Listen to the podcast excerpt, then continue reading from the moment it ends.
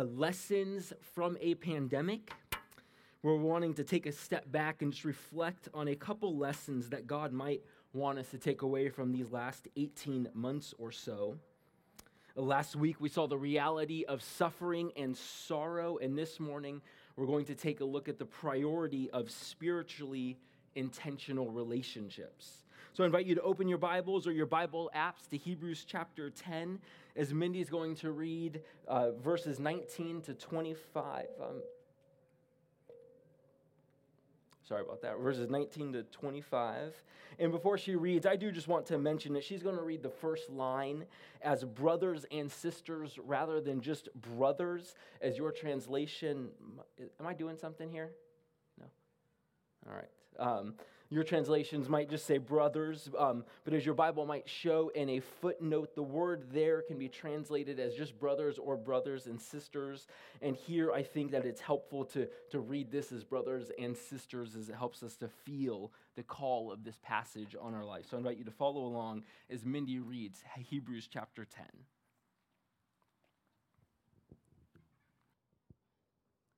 Hear the word of the Lord. Therefore, brothers and sisters, since we have confidence to enter the holy places by the blood of Jesus, by the new and living way that he opened for us through the curtain, that is, through his flesh, and since we have a great priest over the house of God, let us draw near with a true heart in full assurance of faith, with our hearts sprinkled clean from an evil conscience, and our bodies washed with pure water. Let us hold fast the confession of our hope without wavering, for he who promised is faithful. And let us consider how to stir up one another to love and good works, not neglecting to meet together, as is the habit of some, but encouraging one another, and all the more as you see the day drawing near. Word of the Lord.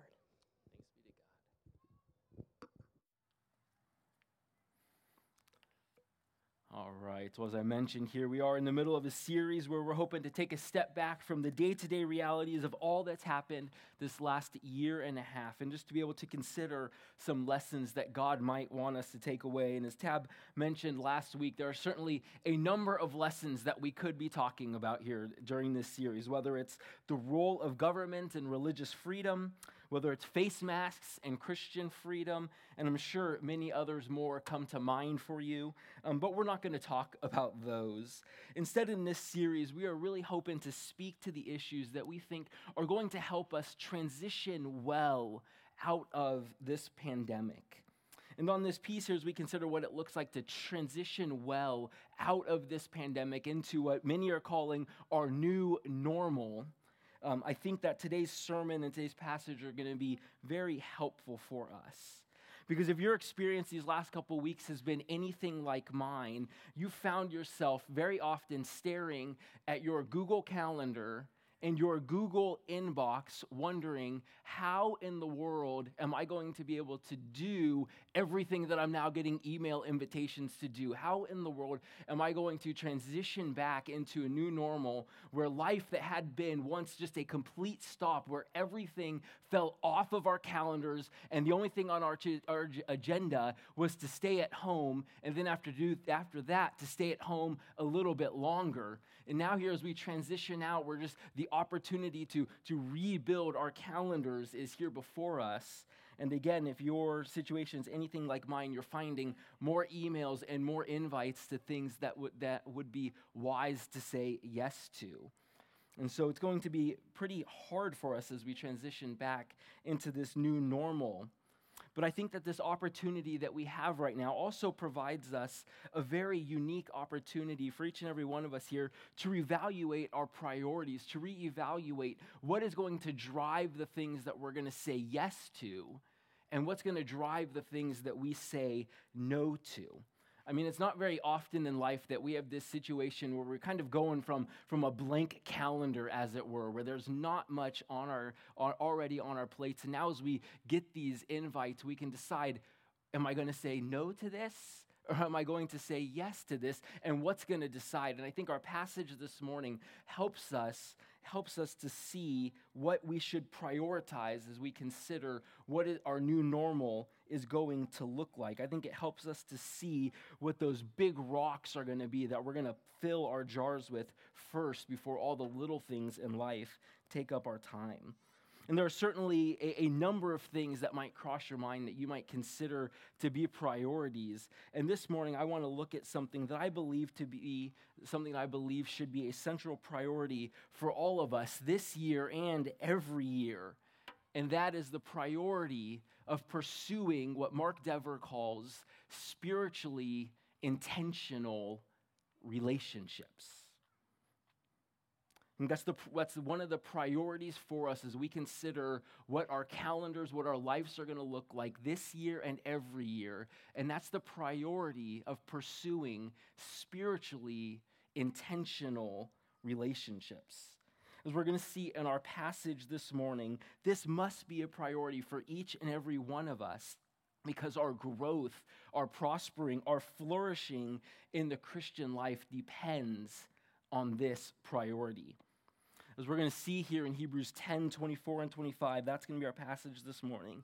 We're going to see that spiritual prospering in the Christian life requires spiritually intentional relationships in the local church. We want to spiritually prosper in our Christian life. We need to prioritize spiritually intentional relationships in the local church. And so as we continue, I'd like to unpack that statement. I'd like to flesh that out as we look at the what, the how, and the why of spiritually intentional relationships. Here we are going to see what they are, how we make them, and why we should make them. And it has been my prayer this week as we look at this passage that the Holy Spirit would use his word to increase our desire to have more and more and more of these types of relationships right here at Grace Church, that we would build a culture that is characterized by this type of relationships for our good and for God's glory. So first, let us see the what.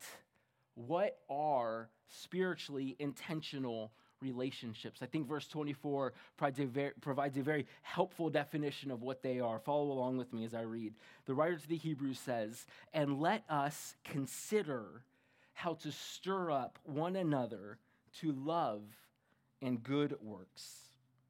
This this verse here, this, this command to consider how to stir up one another is the third command that the writer to the Hebrews has given us in response to all that Christ has done for us. He's just spent the first ten and a half chapters of this, or nine and a half chapters of this book, fleshing out who Christ is and what he's done with us. And here, starting in verse nineteen, he's fleshing out what does it look like for us to live in light of what Christ has done for us. He's, he's called us to draw near. He's called us to hold fast. And here in this verse that we're going to be looking at, he calls us to consider how to stir up one another to love and good works.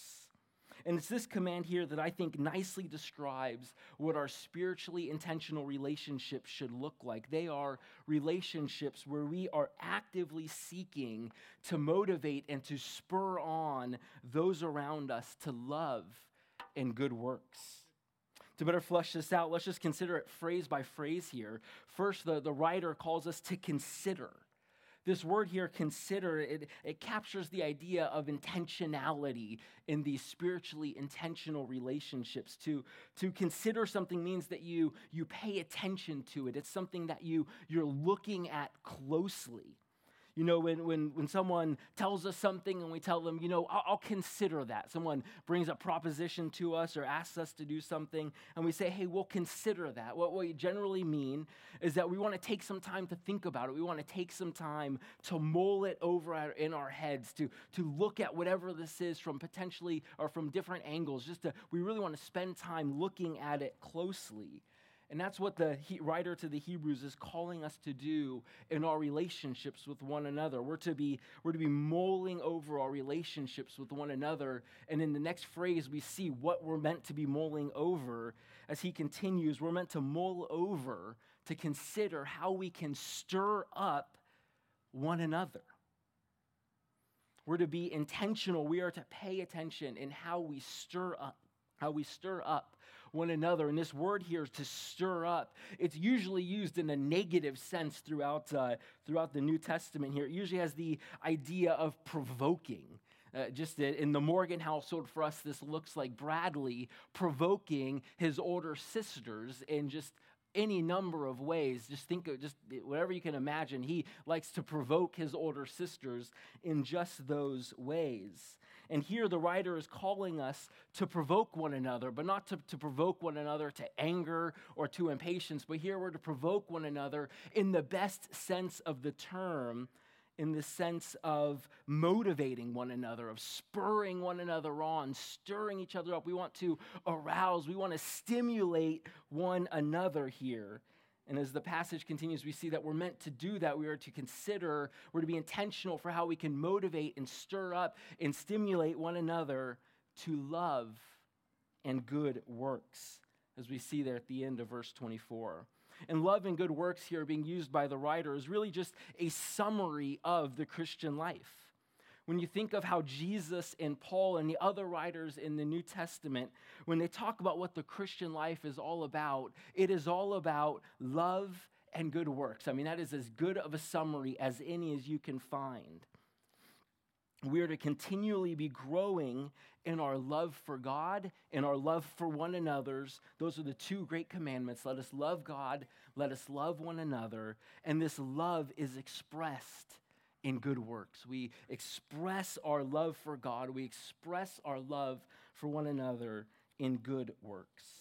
So what are spiritually intentional relationships? What, is, what does Mark Dever mean by that phrase here? What do I mean by that phrase? Well, as we're seeing here in verse twenty-four, I think that they are relationships where we are actively thinking about and looking for ways to motivate and encourage one another to grow in their love for God and their love for one another.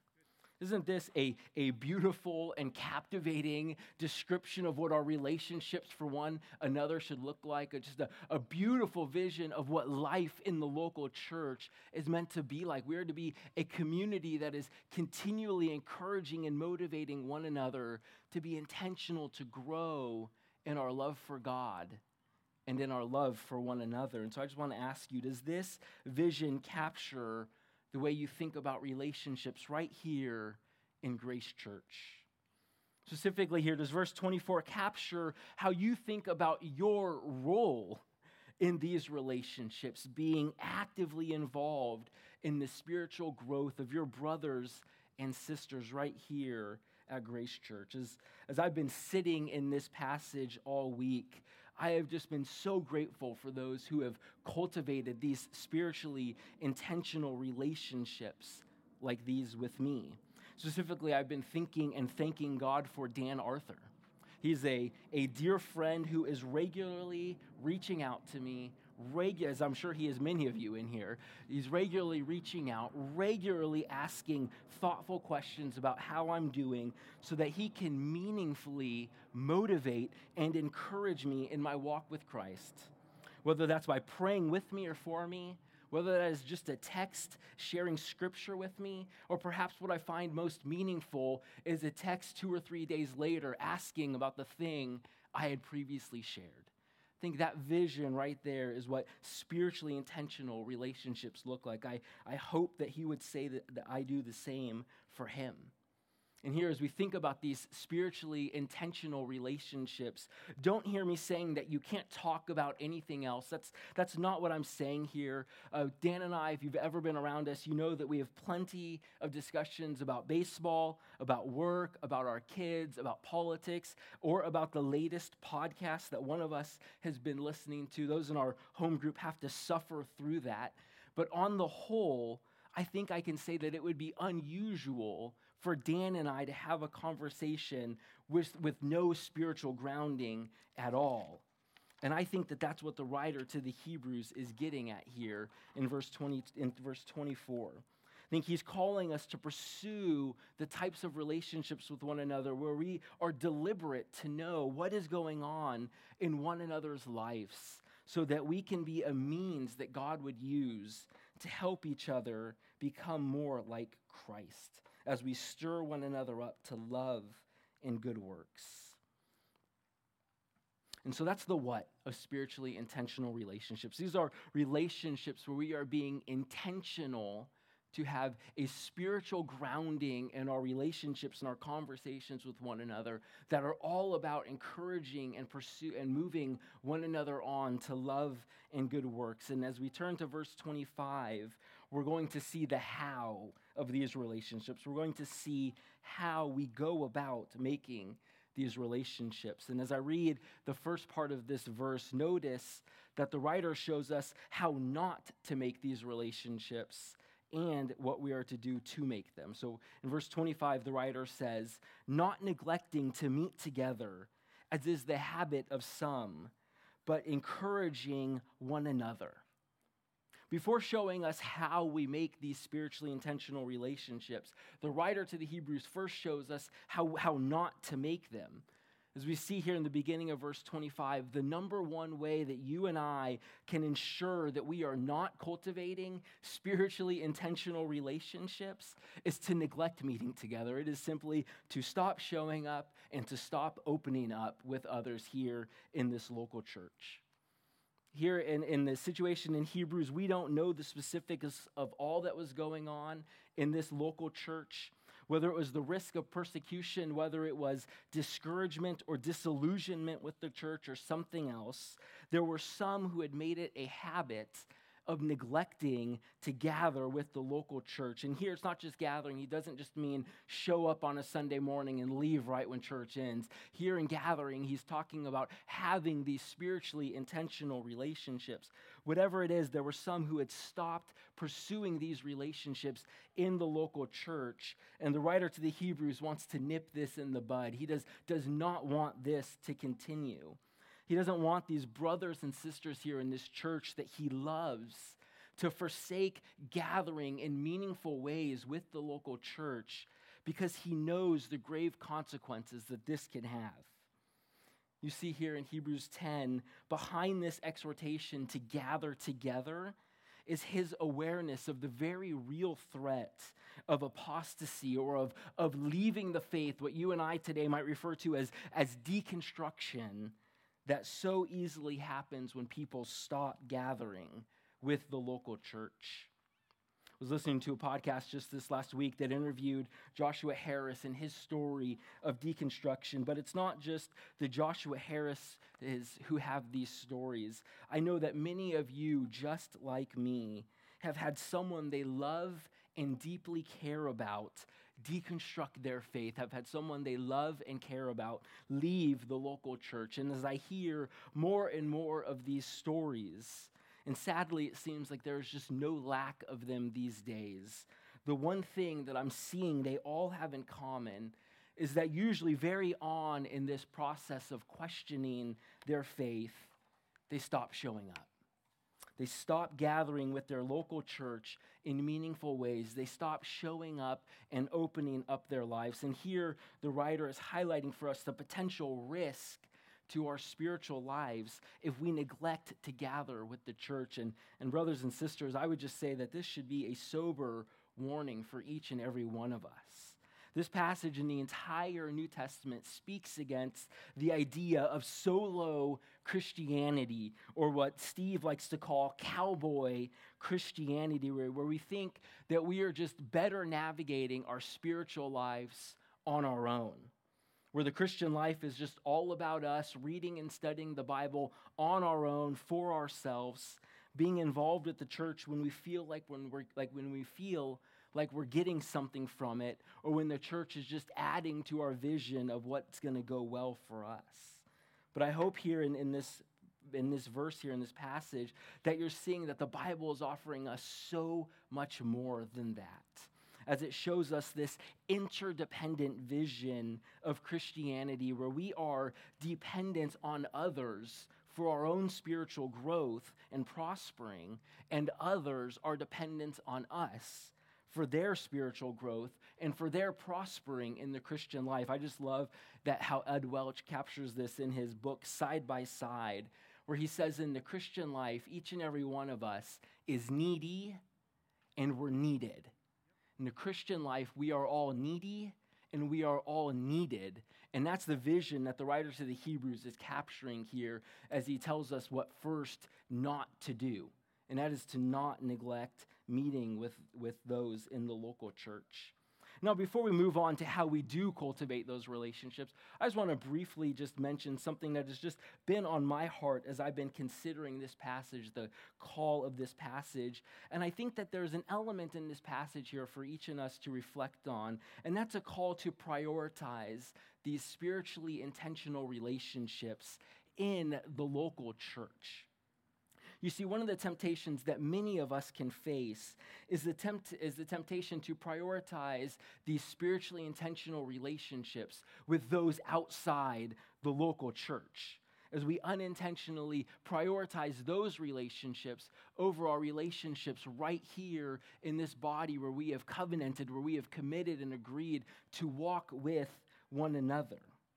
Now, now, please don't hear me saying that, that you can never get together with Christians outside of Grace Church. That's, that's not what I'm saying at all. It is great to have friends and relationships with other Christians outside of the local church. I have plenty of them. But I think that the question Hebrews ten is forcing us to ask is, are we prioritizing our relationships with those inside the local church, or are we prioritizing our relationships with those outside of the local church? And I believe that the writer to the Hebrews is encouraging each and every one of us here to prioritize fellowship with this body, with the brothers and sisters that you've joined together with and made commitments to in membership. So perhaps a good diagnostic thing to consider would be, before joining a Bible study with a group of friends or before regularly prioritizing meetings outside of the local church, just consider, have you first prioritized your relationships here in this body first? If that's not the case, I would just ask you to consider perhaps prioritize our relationships here in the local church first. Well, thanks for letting me share that there. So we've seen how not to do that, and that is to first to not show up. But the writer just doesn't tell us what not to do. He tells us how we go about making these relationships, and it's very clear at the end of verse twenty-five where he says, but encouraging one another. That that's, that's, that is how we cultivate these relationships with one another. We are to encourage one another. As you and I strive to stir up one another to love and good works, how we go about doing this isn't rocket science. We're simply called to encourage one another. I, and I do find this very encouraging, because there's no book that we have to read, there's no certification or no class that we have to go to to encourage one another. We motivate and stir our brothers on in the Christian life by encouraging them. And now, encouraging doesn't take special training, but as we've seen in verse twenty-four, it does take intentionality and it does take effort on our part. It's something that we're to consider, something that we are to deliberately think about. Um, to encourage someone literally means to, to put courage into someone. I find that just such a, a helpful picture as we think about what in the world is encouragement. When we encourage one another, we are literally putting courage into their souls. We, we do this as we speak words that comfort, that cheer up, that console.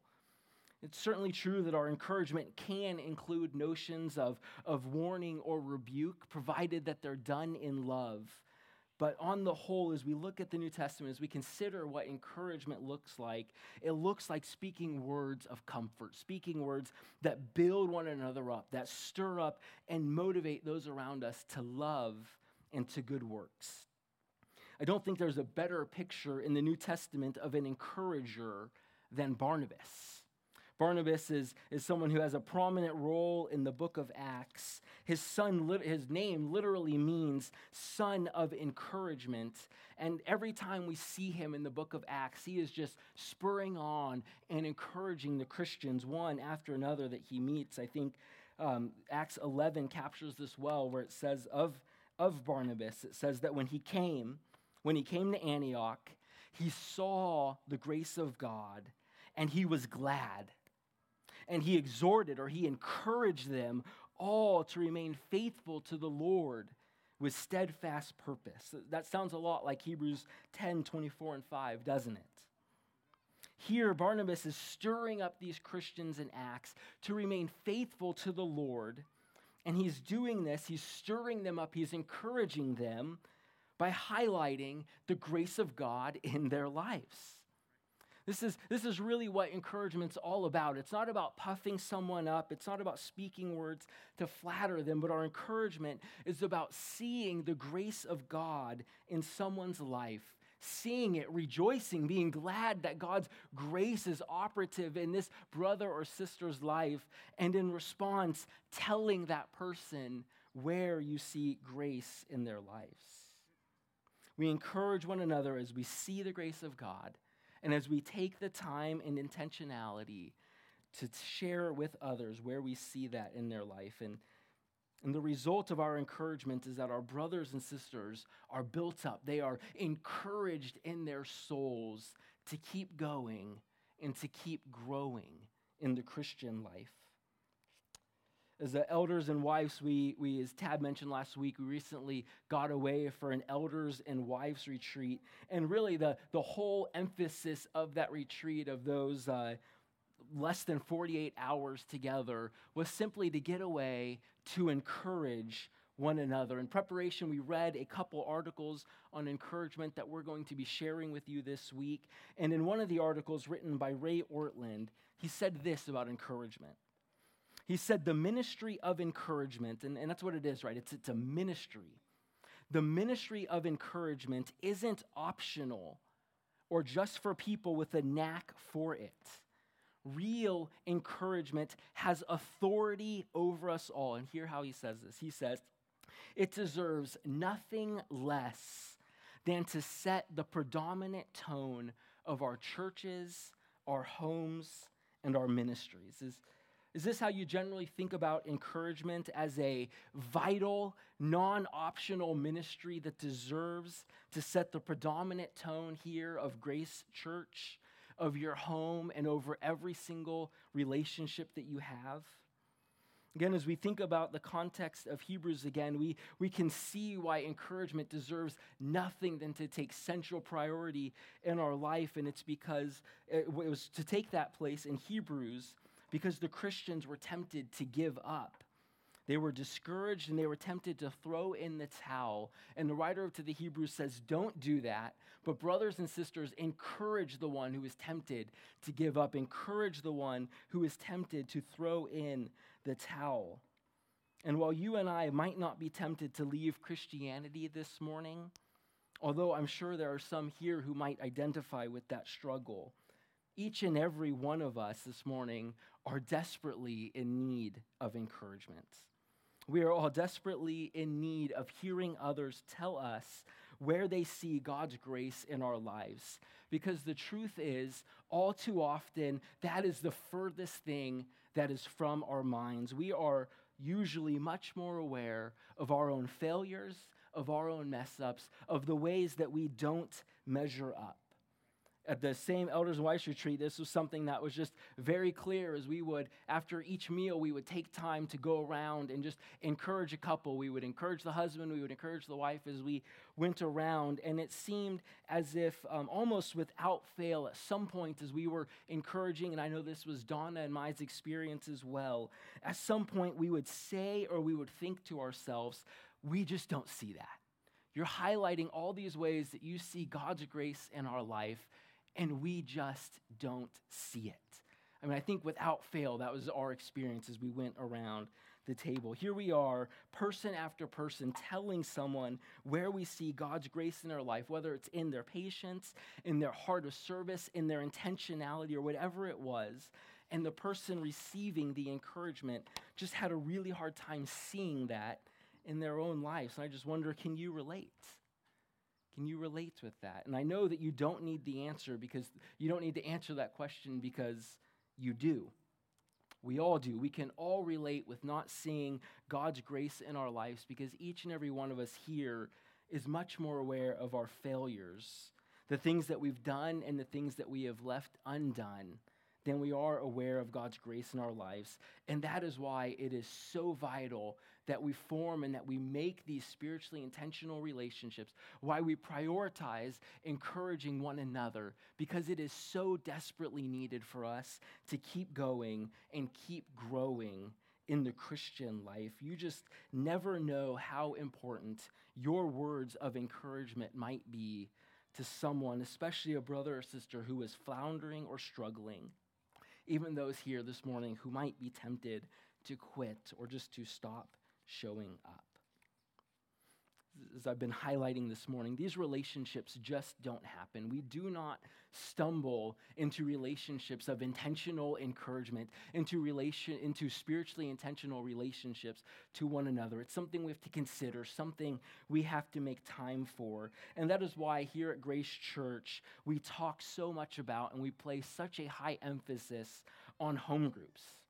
It's not that these are the only places where you can receive, where you can have spiritually intentional relationships, but they are the primary way that we here at Grace Church structure for this. It's the way that we structure for these types of relationships that the writer to the Hebrews is wanting us to have.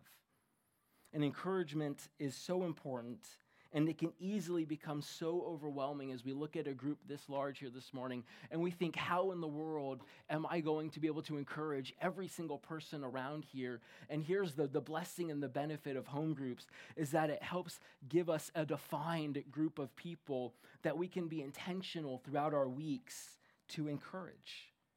I mean, we can certainly encourage those outside of our home groups, but for me, I find it so helpful to look at those in my home group, in addition to those in my home, as the core group of people that I am considering how to stir up to love and good works. It's those in my home group that I can get to know, that I can know what is going on in their lives, where I can see the good, the bad, and the ugly, so that I can meaningfully look for and I can meaningfully speak words of encouragement to their soul. So if you are here this morning and in need of encouragement, I want to encourage you to join a home group, if you're not already, to, to position yourself in this smaller context where you can be known by others so that they can better encourage you.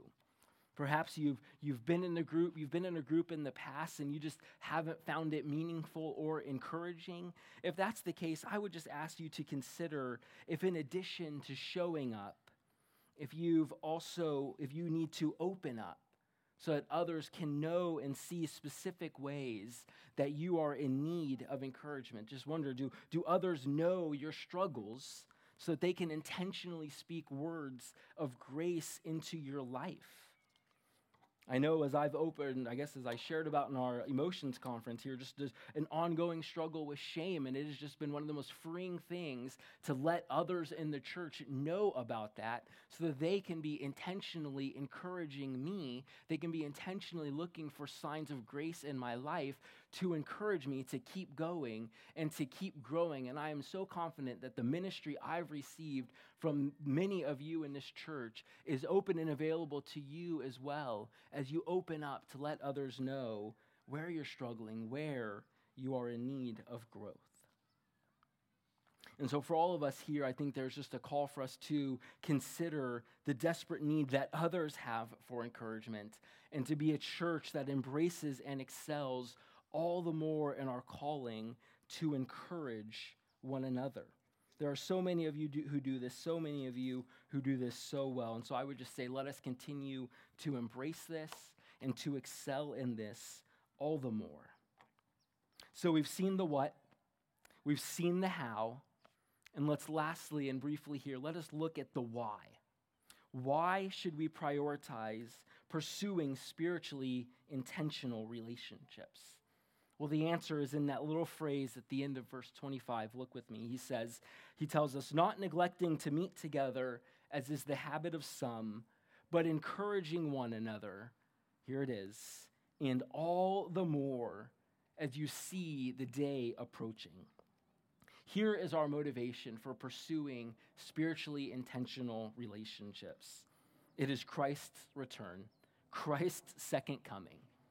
When the writer talks about the day, You see, the word they, day there is most likely capitalized in your Bible. It's not just referring to any day, but it is referring to the day when Christ will return at his second coming to usher in his kingdom here on this earth. We pursue spiritually intentional relationships because we are living for far more than just the right here and the right now. We pursue these intentional relationships because we are living in light of eternity. We are looking forward to the day when Christ will return. And this here is meant to be sobering and hope-giving for each and every one of us. I think it's sobering because as the Bible talks about that day, it talks about that day as being a day of judgment and a day of blessing where we will all be judged for our works. Here in this verse, God's giving us a, a bigger picture of reality than just this life, helping us to see that everything we do, we are doing in light of eternity. And it should help us see that our actions matter. What we do with our lives in the right here and the right now matters because we're going to give account for them. God is going to hold us accountable for how we did or did not consider how to stir up one another To, go, to love and to good works. God doesn't want us to take this lightly. He wants this truth right here, this reality to motivate us to live in light of that day. But it's not just sobering, it's also hopeful. Because as we consider Christ's return, as we consider his second coming, we are reminded of all that Christ has done for us. As I mentioned in the beginning here, the command in verse twenty-four flows from verses nineteen to twenty-one, where the writer to the Hebrews has highlighted all that Christ has accomplished for us, as he has highlighted everything that Jesus has done for you and for me. You see, the motivation for you and I to pursue spiritually intentional relationships with one another is seen in the fact that Jesus took the initiative to pursue spiritually intentional relationships with each and every one of us this morning.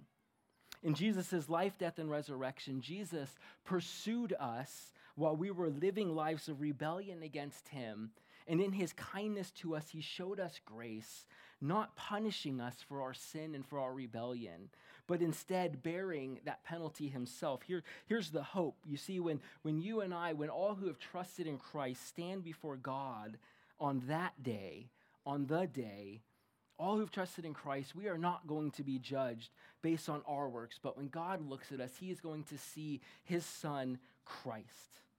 This is the good news of the gospel, and this is the truth that you and I need to so desperately see and believe if we are going to be motivated to form these relationships with one another, because that the ulti- the ultimate thing that is going to motivate us to stir one another to love and good works is the gospel. It is seeing what Jesus has done for you and for me. We don't talk ourselves into it. We don't just try harder to form these relationships, but we look to the cross.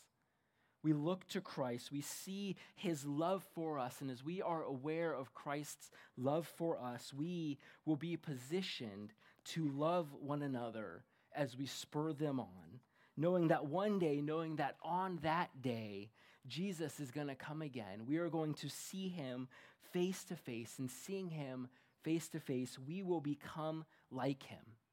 We will be fully transformed into the image of Christ. This is our hope. This is our motivation for pursuing spiritually intentional relationships with us. It is the reality that Christ has come and that Christ is coming again as we live in the good of what he's done for us, as we live with the hope of the fact that he's coming again and that we are going to become like him. We can pursue these spiritually intentional relationships with one another for ours and for their continued growth in the Christian life. That is the good news of the gospel this morning. And before we transition to take the Lord's Supper, I just want to speak to those who are here who might not be a Christian, those who are here who might just kind of be checking out the church, exploring the church. I just First off, I want to say thank you so much for being here this morning. I do not believe that it is a mistake that you are here. And this morning, in light of what we just saw, in light of the fact that one day Christ is returning, I just want to encourage you to look to Christ this morning, to look to him, to see in his life, death, and resurrection his great love for you so that you can be reconciled to him and you can receive the gift of the church family. You can receive the gift of these encouraging relationships that we see here in Hebrews ten. So we've seen here the what, the why, and how of spiritually intentional relationships. And I hope that as you consider what your priorities are going to be as you transition back into whatever your new normal is going to look like, I hope that this passage here is helping you to see and to have the priority of pursuing spiritually intentional relationships in the local church that you might prosper in the Christian life. And so as we close this morning, I want to invite Philip to come on down, invite